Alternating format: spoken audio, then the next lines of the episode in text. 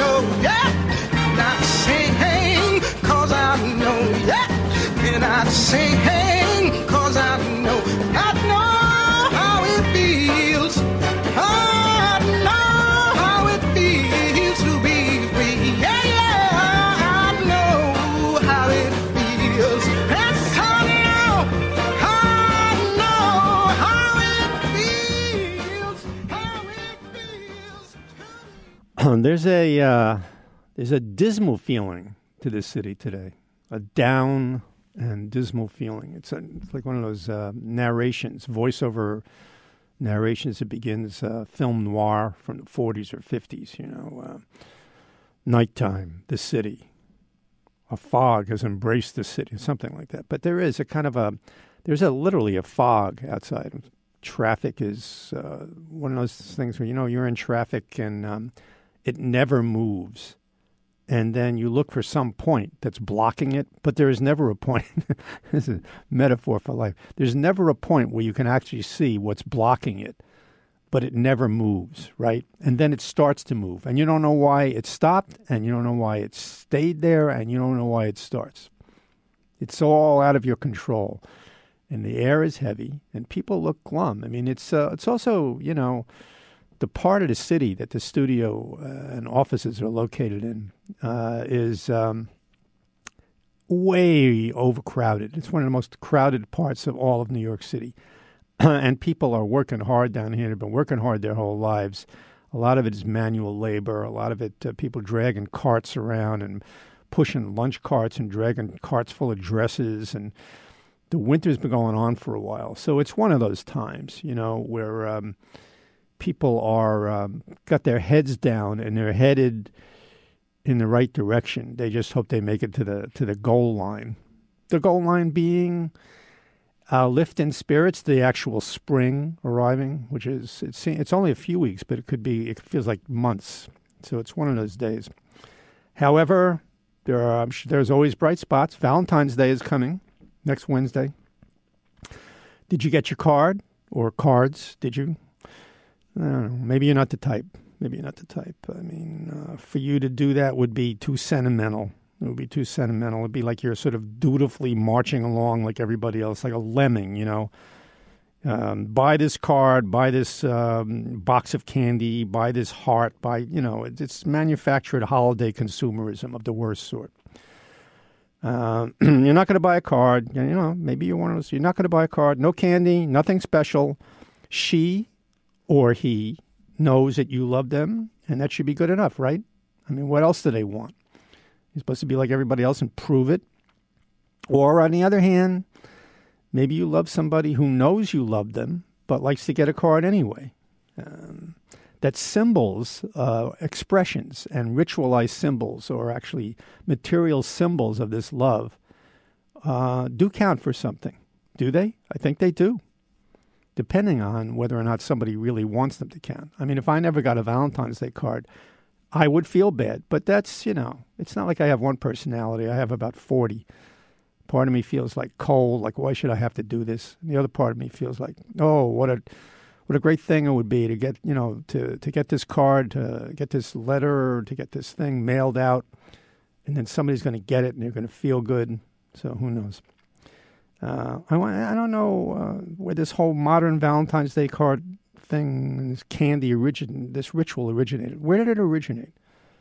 I mean, God knows there isn't uh, a real holy day or any day of real depth and meaning that America hasn't turned into a money circus. So uh, you never really, everything is obscured, Christmas, whatever it is, any real uh, Fourth of July, Memorial Day, anything that, that really means something, that is commemorating uh, a great person or a great moment in history or a turning point in all of history for humankind.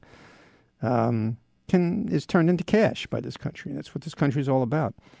I was um, watching. I watched about half of the Super Bowl on um, Speaking of uh, commercialized rituals, I watched about half the Super Bowl last Sunday, and of course, when the commercials come on, I turn the sound off because God forbid, right? They're bad enough to stupid enough to look at. But um, I noticed one odd commercial, although I didn't have the sound on. I noticed one that seemed very odd to me.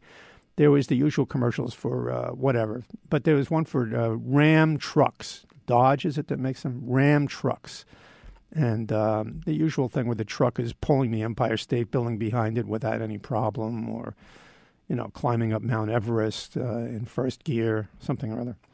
But then there was um, at the end of the commercial, or in the beginning, or along with it, there was a picture of Martin Luther King. A picture of Martin Luther King because it's right around his birthday, right? And um, uh, I had no idea what that was about, but it did seem very disturbing, very odd. And uh, a day or two later, I read this editorial in the New York Times. It says, Making Dr. King a pitchman, turning his words upside down. Uh, William Bernbach, uh, a titan of Madison Avenue advertising, who died in 1982, said, If your advertising goes unnoticed, everything else is academic. The spinmeisters for Ram trucks must have taken Mr. Bernbach's admonition to heart with a Super Bowl commercial on Sunday that used as its soundtrack a sermon delivered by the Reverend Dr. Martin Luther King Jr. 50 years earlier to the day, they got the notice they wanted. Much of the reaction, though, amounted to a richly deserved thumbs down. Apparently, I'm not the only one, uh, even without the sound on, but especially with the sound on, who felt as even this was too much. In a country where there is no such thing as too much anymore, that even this may have been too much. The sermon was Dr. King's drum major instinct, drum major instinct speech given in Atlanta in 1968, two months before his assassination.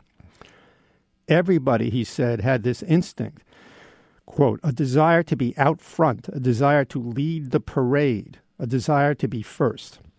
But it had to be harnessed, he said, as he went on to equate greatness with service to others. Ostensibly, the Ram commercial was an appeal for people to serve, but who's kidding whom? The goal was to sell trucks with Dr. King's voice as pitchman. Amazing, right? Just when you just when you absolutely think that there is no worse they can be, no no lower they can go, and you could throw Trump into that all the time, of course, because he is the actual living symbol of trash, of the bottom of the barrel, of on what's underneath the sewer in America. He is, he is America now. uh, the editorial goes on. It might serve history a tad more faithfully to note other appeals that Dr. King made on that February 4th, 1968 sermon. For one thing, he was appalled by the way many people went into hock to buy vehicles they couldn't possibly afford. Quote, so often, haven't you seen people making $5,000 a year and driving a car that costs them 6000 And they wonder why the ends never meet. While we're at it, according to the editorial, he also didn't think highly of advertising gurus. You know, those gentlemen of massive verbal persuasion, he continued, they have a way of saying things to you that kind of gets you into buying. In order to be a man of distinction, you must drink this whiskey. In order to make your neighbors envious, you must drive this type of car. In order to be lovely to love, you must wear this kind of lipstick or this kind of perfume. And you know, before you know it, you're just buying that stuff. For that matter, Dr. King might well have been talking about a president a half century in the future when he expounded on the need to rein in the drum major instinct, for otherwise it becomes very dangerous and pernicious.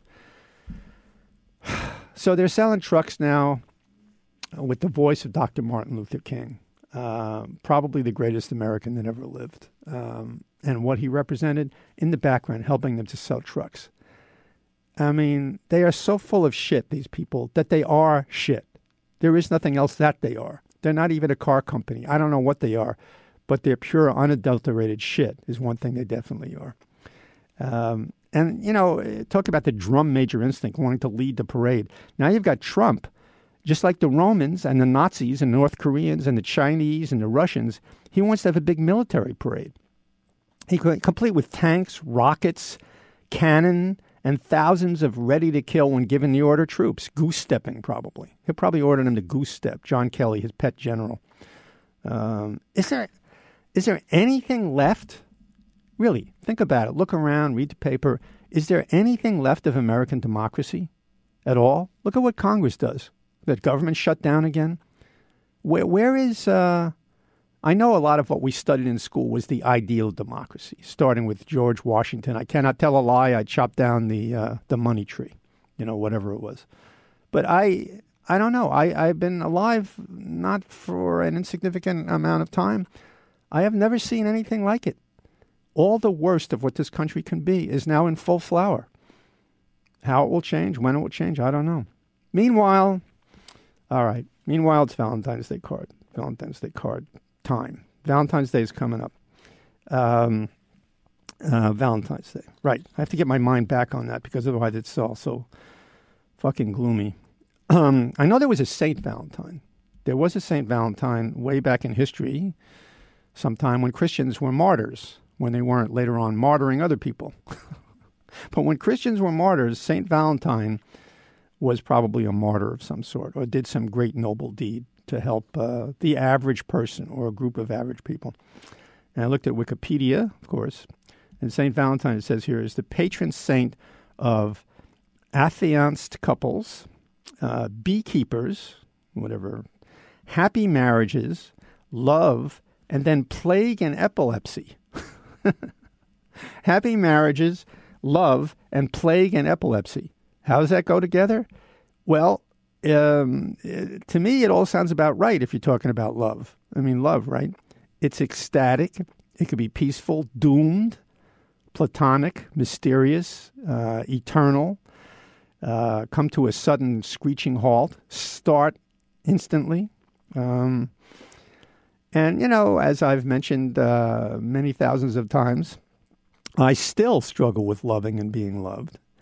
And uh, since it's never been simple or easy for me, I mean, is is being loved or loving easy for anybody? Yes. There are people, not very many, it's rare. There are some people, and it's rare, uh, for whom love is not some thicket of thorns, but uh, more of a steady beam of light, you could, you could call it. Um, and people like that are uh, just blessed beyond words. I mean, they are really, they are born with um, a golden spoon in their heart somewhere. I mean, I I know one or two people like that, and you find like one in a million, right? anyway, my struggles about love uh, are not uh, they're not fake news, but they are definitely old news. So I'm not going to ramble on and on about what love is. Uh, the other day, though, the other day I saw uh, one example of a kind of love. I saw um, a video of Romeo and Juliet, uh, the 1968 version. there have been different versions of Romeo and Juliet going all the way back to when movies, movie versions. This is going all the way back to when in the 30s, right? I think Leslie Howard was in one. Black and white versions, uh, British versions, American versions, and up to date, always people, you know, modernized Shakespeare versions. I haven't seen too many of those. But uh, the one from 1968 by Franco Zeffirelli is is one I've seen before, but I hadn't seen it for many, many years. And it's an absolutely beautiful movie. Franco Zeffirelli uh, directed various movies, and he um, he directed other things. He directed. I saw an opera, a live opera at the Metropolitan Opera once. That somebody treated me to a ticket, um, and it was uh, the most beautiful thing I ever saw. He had a way of directing things and staging things and filming things that was extraordinary. I mean, uh, pure beauty, absolute beauty, but not not um, delicate. You know, uh, don't don't careful, don't drop the china; it will break. Beautiful, not fragile, beautiful, but actually totally alive, bursting, um, but harmonized, beautiful all at the same time. And um, it's like uh, if you looked at a bunch of beautiful old master paintings, you know, like Vermeer or all the way up to Manet or whatever, any paintings, beautiful paintings, representative paintings, and they just came alive in a series of motions and movements, and the characters jumped off and became alive. Um, and that's what Zeffirelli uh, movies are like. And it's also a great version of Shakespeare's play, uh, you know, word for word, the uh, version of the play, with wonderful British actors uh, who are always much better than American actors, uh, at least at Shakespeare, anyhow. And two beautiful stars. Talk about beautiful uh, actor who, you know, the Romeo and Juliet, whoever it was. Um, who was it? Olivia Hussey, who played um, Juliet, and uh, I think um, somebody named Leonard Whiting who went on to do very little, I guess. But they were actual teenagers. They were teenagers when the movie was filmed. And I've seen this play. I've seen Romeo and Juliet many times before on stage and on screen. But when you see this version, what's interesting is you, you realize for sure, you realize very clearly that Romeo and Juliet are teenagers. Because some of the old versions in the movies that I saw, uh, you were looking at um, uh, you know, people who were in their 20s, and there was no attempt to make them look younger or act younger. They were in their 20s. Uh, but the, but they, they, they, are intended to be, uh, and the, there's words in the play, and they were intended by Shakespeare to be. Juliet wasn't even 14, and they refer to that in the play. And Romeo couldn't have been more than, you know, 14 or 15, maybe 15 years old. They were teenagers in love, teenagers in love. They were living in that what can you call it? An enchanted land, somewhere halfway between infancy and adulthood, right? Teenager time. It's a kind of a crazy, pure hearted mixture of sex, oedipal drives, and pure essence of heart. Pure essence of heart. I was looking at a puppy. I was looking out the window today when I was coming down here. And there was somebody had a, a puppy, you know, like a, a two month old, six week, two month old puppy didn't know which way to turn or jump or look any second. you know what puppies can be like at that age, right? They're running around, jumping, grabbing their own tail, jumping on people, walking one way, then in a split second walking another way, sniffing everything. I mean, look at this. It's the world, right? So somewhere between that and um, mature, slow, complex, you know, uh, grown upness, teenagers, teenagers, and um, um, there was um, there's that scene in the movie, uh, maybe the most beautiful scene in the movie. Although some people think the balcony scene in Romeo and Juliet is the most beautiful or touching or moving, which it is. But uh, I think for me, the scene in the movie uh, or the play where Romeo and Juliet first see each other, when they first see each other, when they first speak to each other, is so gorgeous. It's so absolutely beautiful and so doomed, of course, by its own impossible purity that it makes you weep. It really it made me cry. It makes you makes you cry because you know. I mean, maybe you, if you never saw it before, you don't know what's coming. And am I? Is this called a spoiler? If you never saw Romeo and Juliet, well, I don't know. Uh, most of the people who listen to me are uh, well into their whatever. Call it well into their age. So you know the story of Romeo and Juliet, but um, but it's it's doomed, and um, you uh, it makes you cry because it's so beautiful when they first meet. Uh, it's the best example of love at first sight that I ever saw. Love at first sight. To pause for uh, a little water here, and why don't you do too?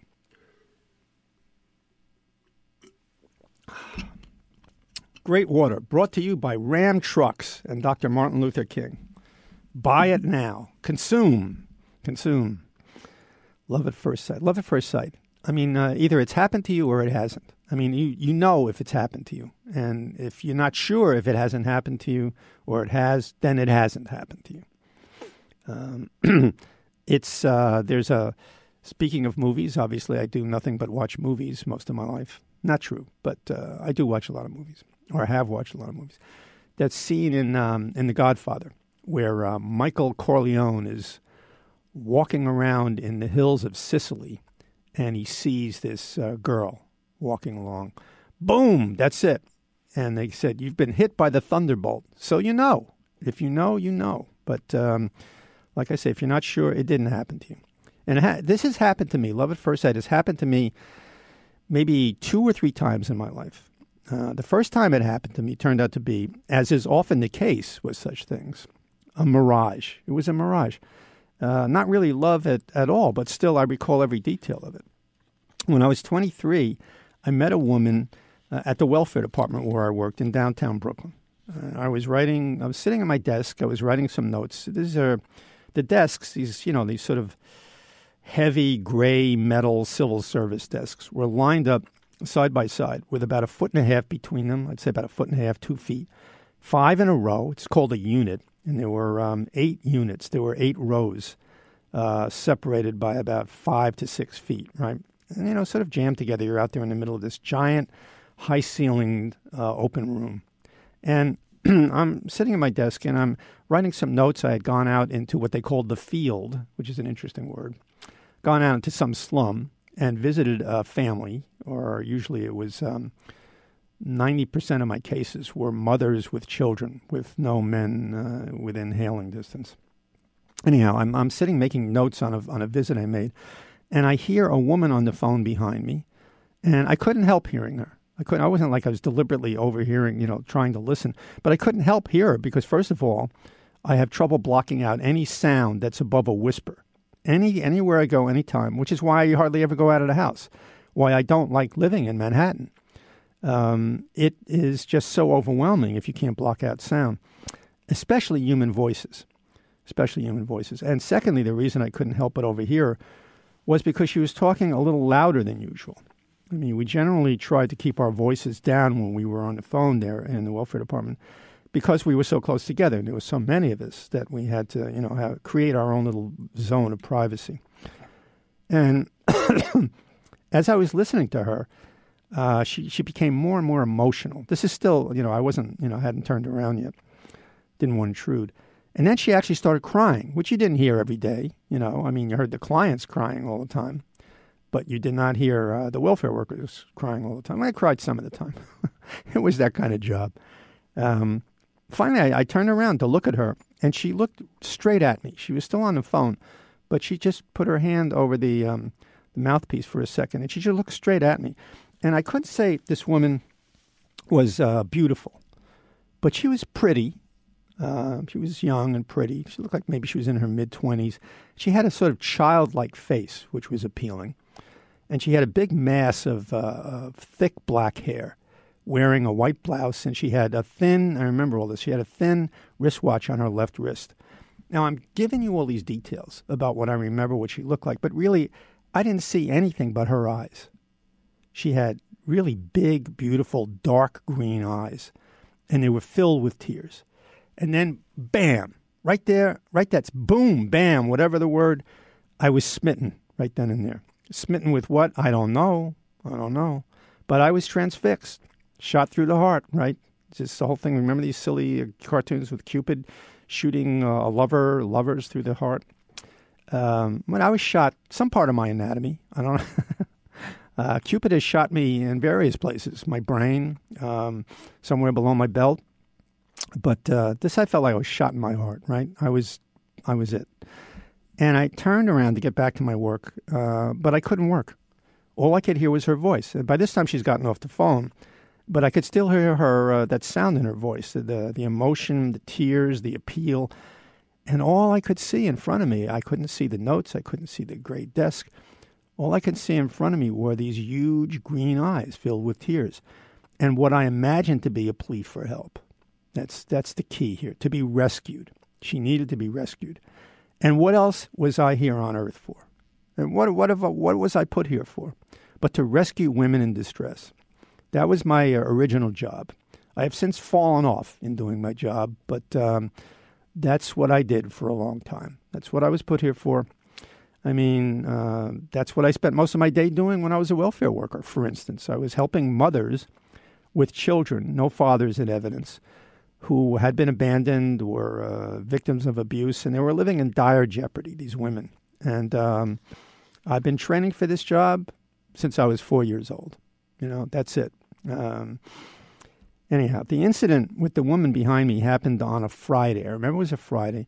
And I thought about her, actually, not thought about her, but saw her face. I kept seeing her face and especially her eyes all weekend long. So I couldn't wait to go to work on Monday. Not normally something I rush to do. I mean, I like I like my job, but because um, I was helping people, right? And I was helping women with kids. This is important. And when I got to work on Monday morning, I immediately looked for her as soon as I got into this room, this giant room. Uh, I looked over her desk, but she wasn't there. She wasn't there. And I asked somebody in her unit, the row of desks behind me, where she was. So, where's this woman? And this guy told me that Friday had been her last day. He didn't know anything about her because they never talked much, and she didn't have any close friends in her unit and she hadn't been there for more than uh, a few weeks. I hadn't really noticed her because I was spending so much time concentrating on my work and not looking around too much. And she was gone. That was her last day. The day I saw her was her last day. And that's it. You know, my, my first my first true love gone.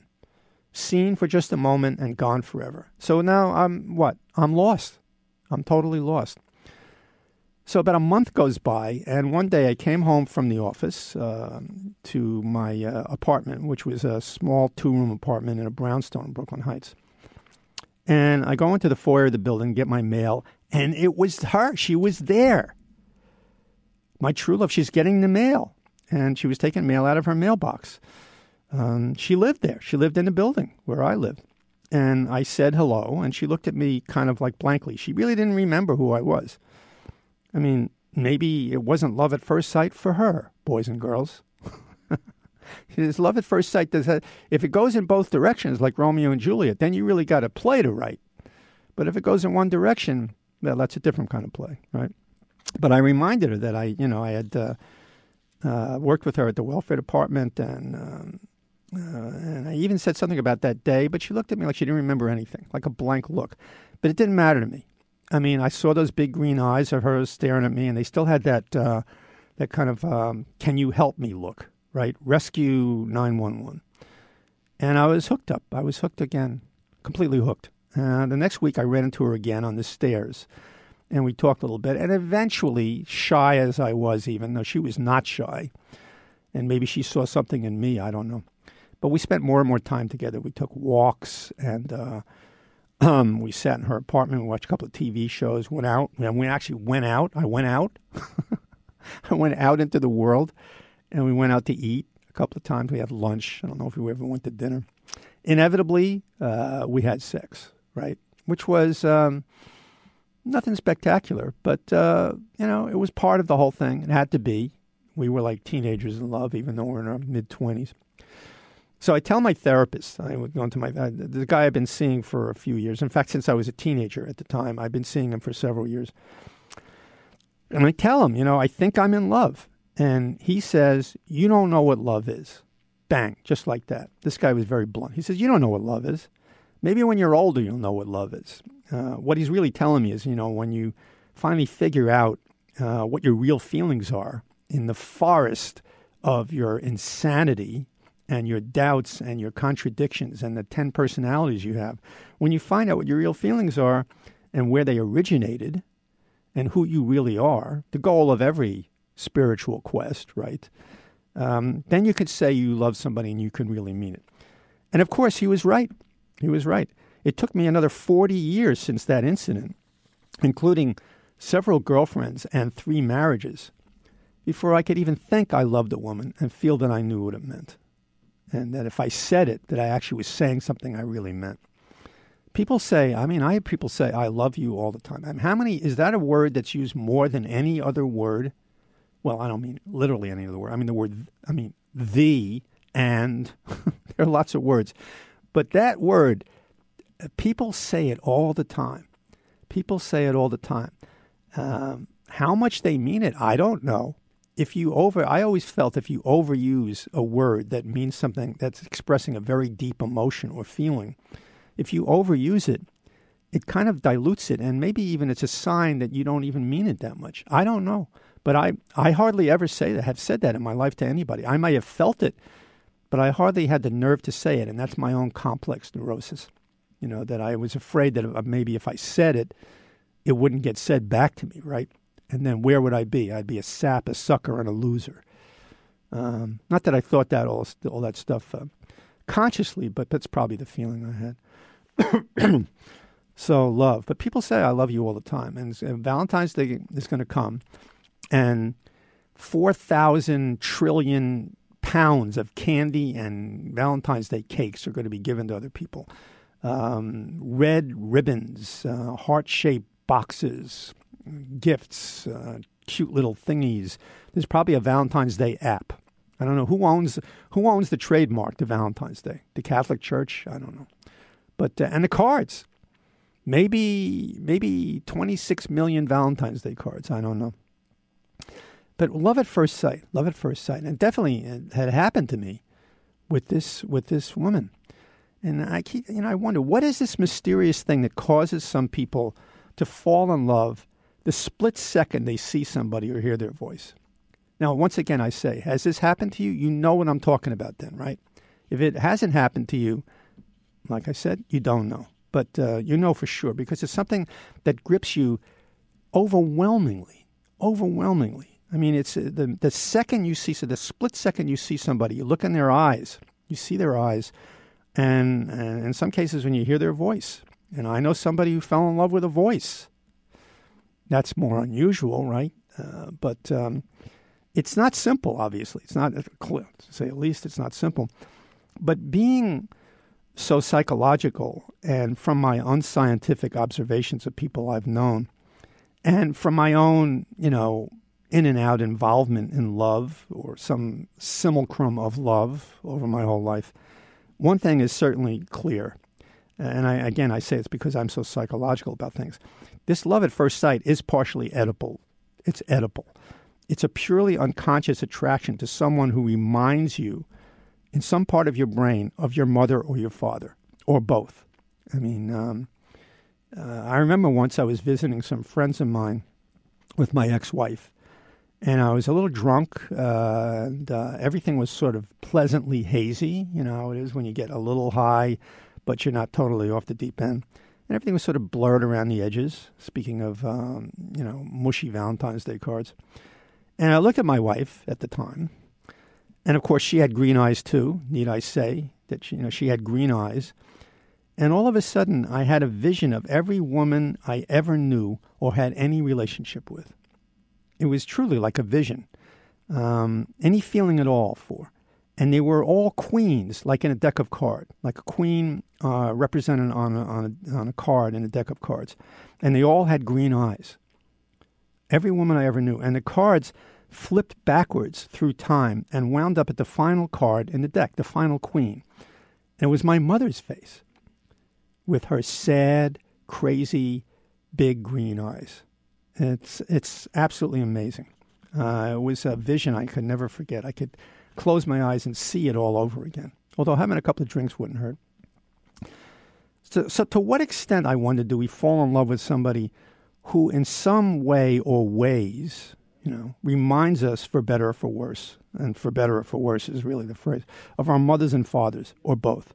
And even if we find or are found by somebody who we think is in no way like our parents, if we go out of our way, if we try to go out of our way um, to find somebody who's not like them, are we fooling ourselves? Do we just wind up in the same spot anyway?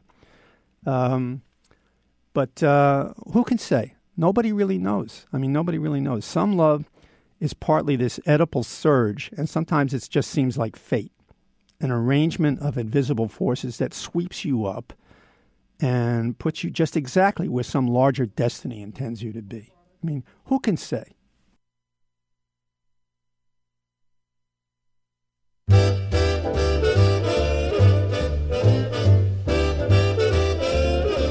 What is this thing called love? This funny thing called love. Just who can solve its mystery? Why should it make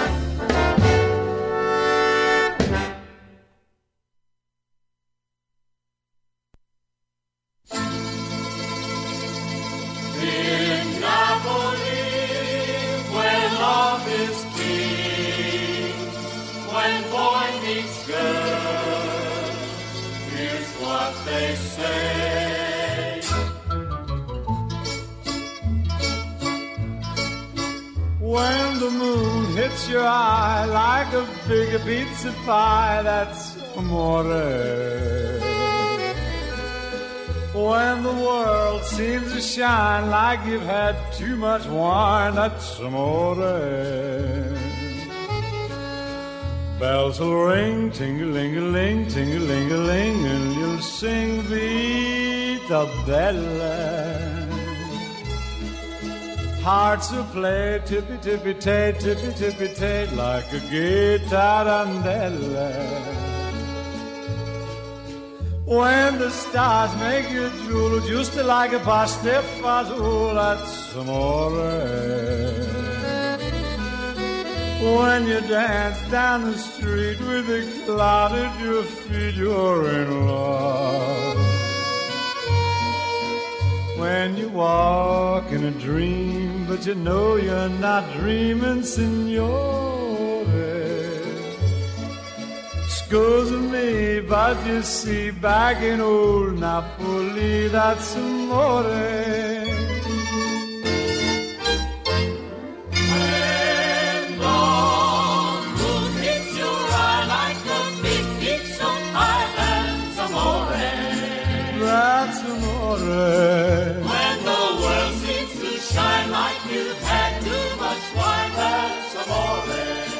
that's amore. Bells will ring, ding a ling a ling, ding a ling a ling, and You sing Vita Bella. Vita Bella, Vita Bella, hearts will play, tippy tippy tay, tippy tippy tay, like a gay tarantella. Lucky fella, when the stars make you blue, just like pasta amore. That's amore. When you dance down the street with the clown at your feet, you're in love. When you walk in a dream, but you know you're not dreaming, signore.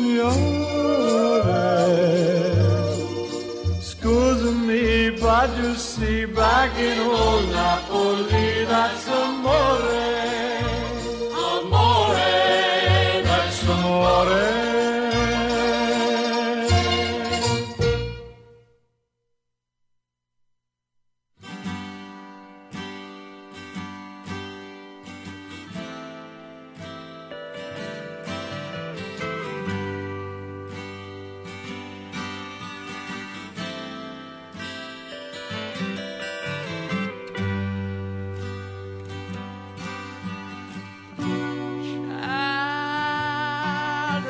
Living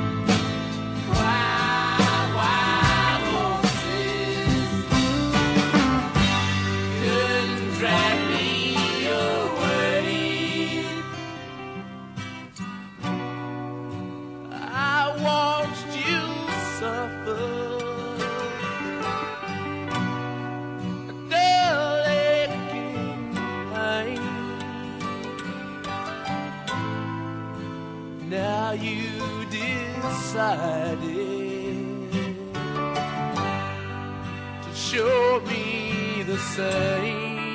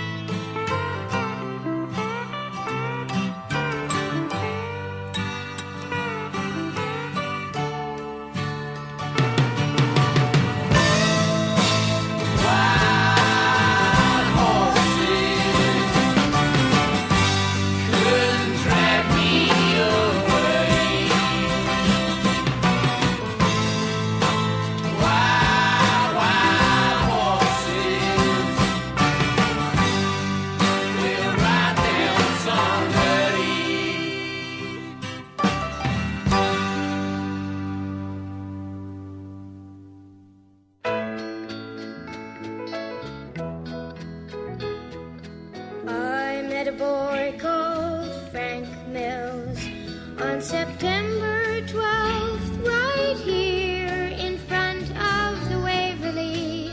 But unfortunately, I lost his address. He was last seen with his friend, a drummer.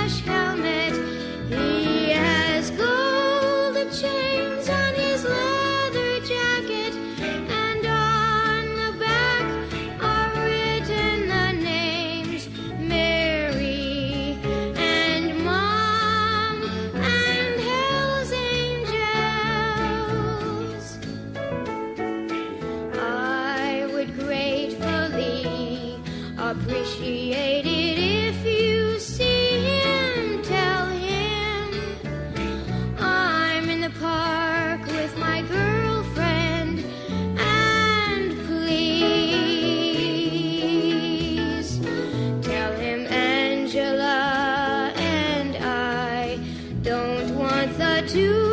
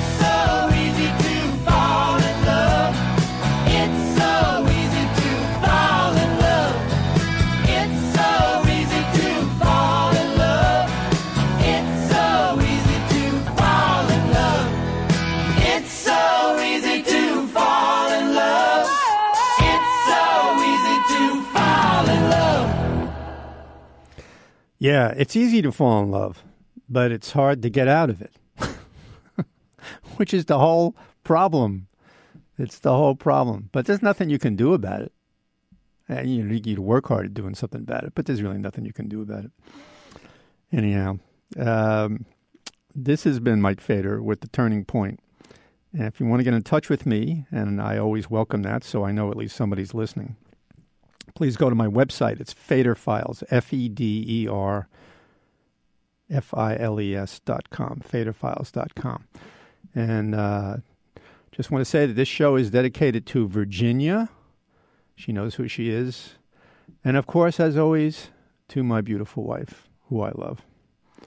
And uh, thank you for listening. I will see you next week.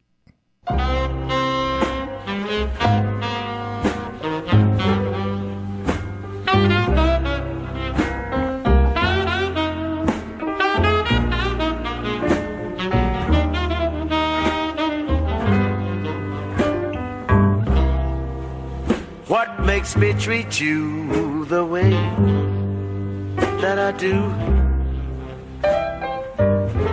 Gee, baby, ain't I good to you?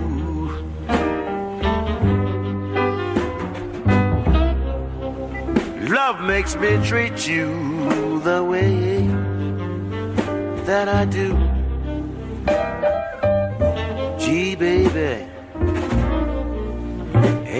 Good you?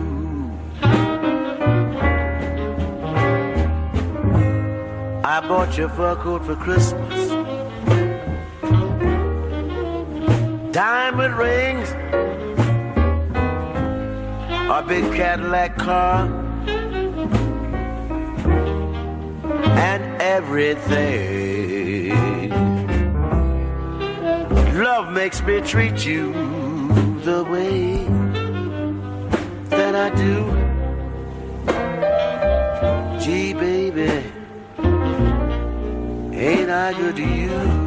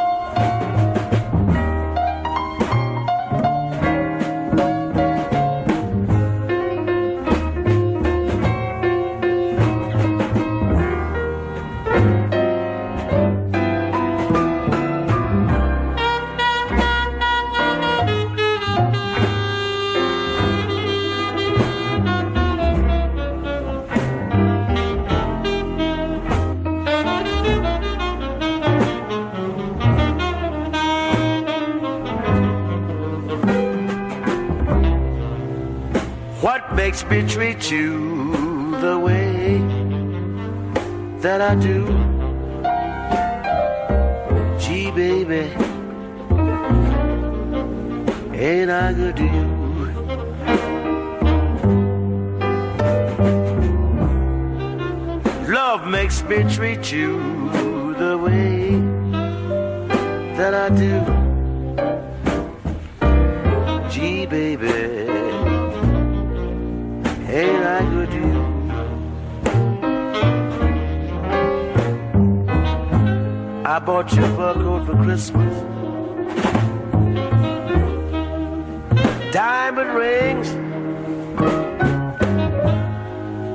A big Cadillac car. And everything. Love makes me treat you the way that I do.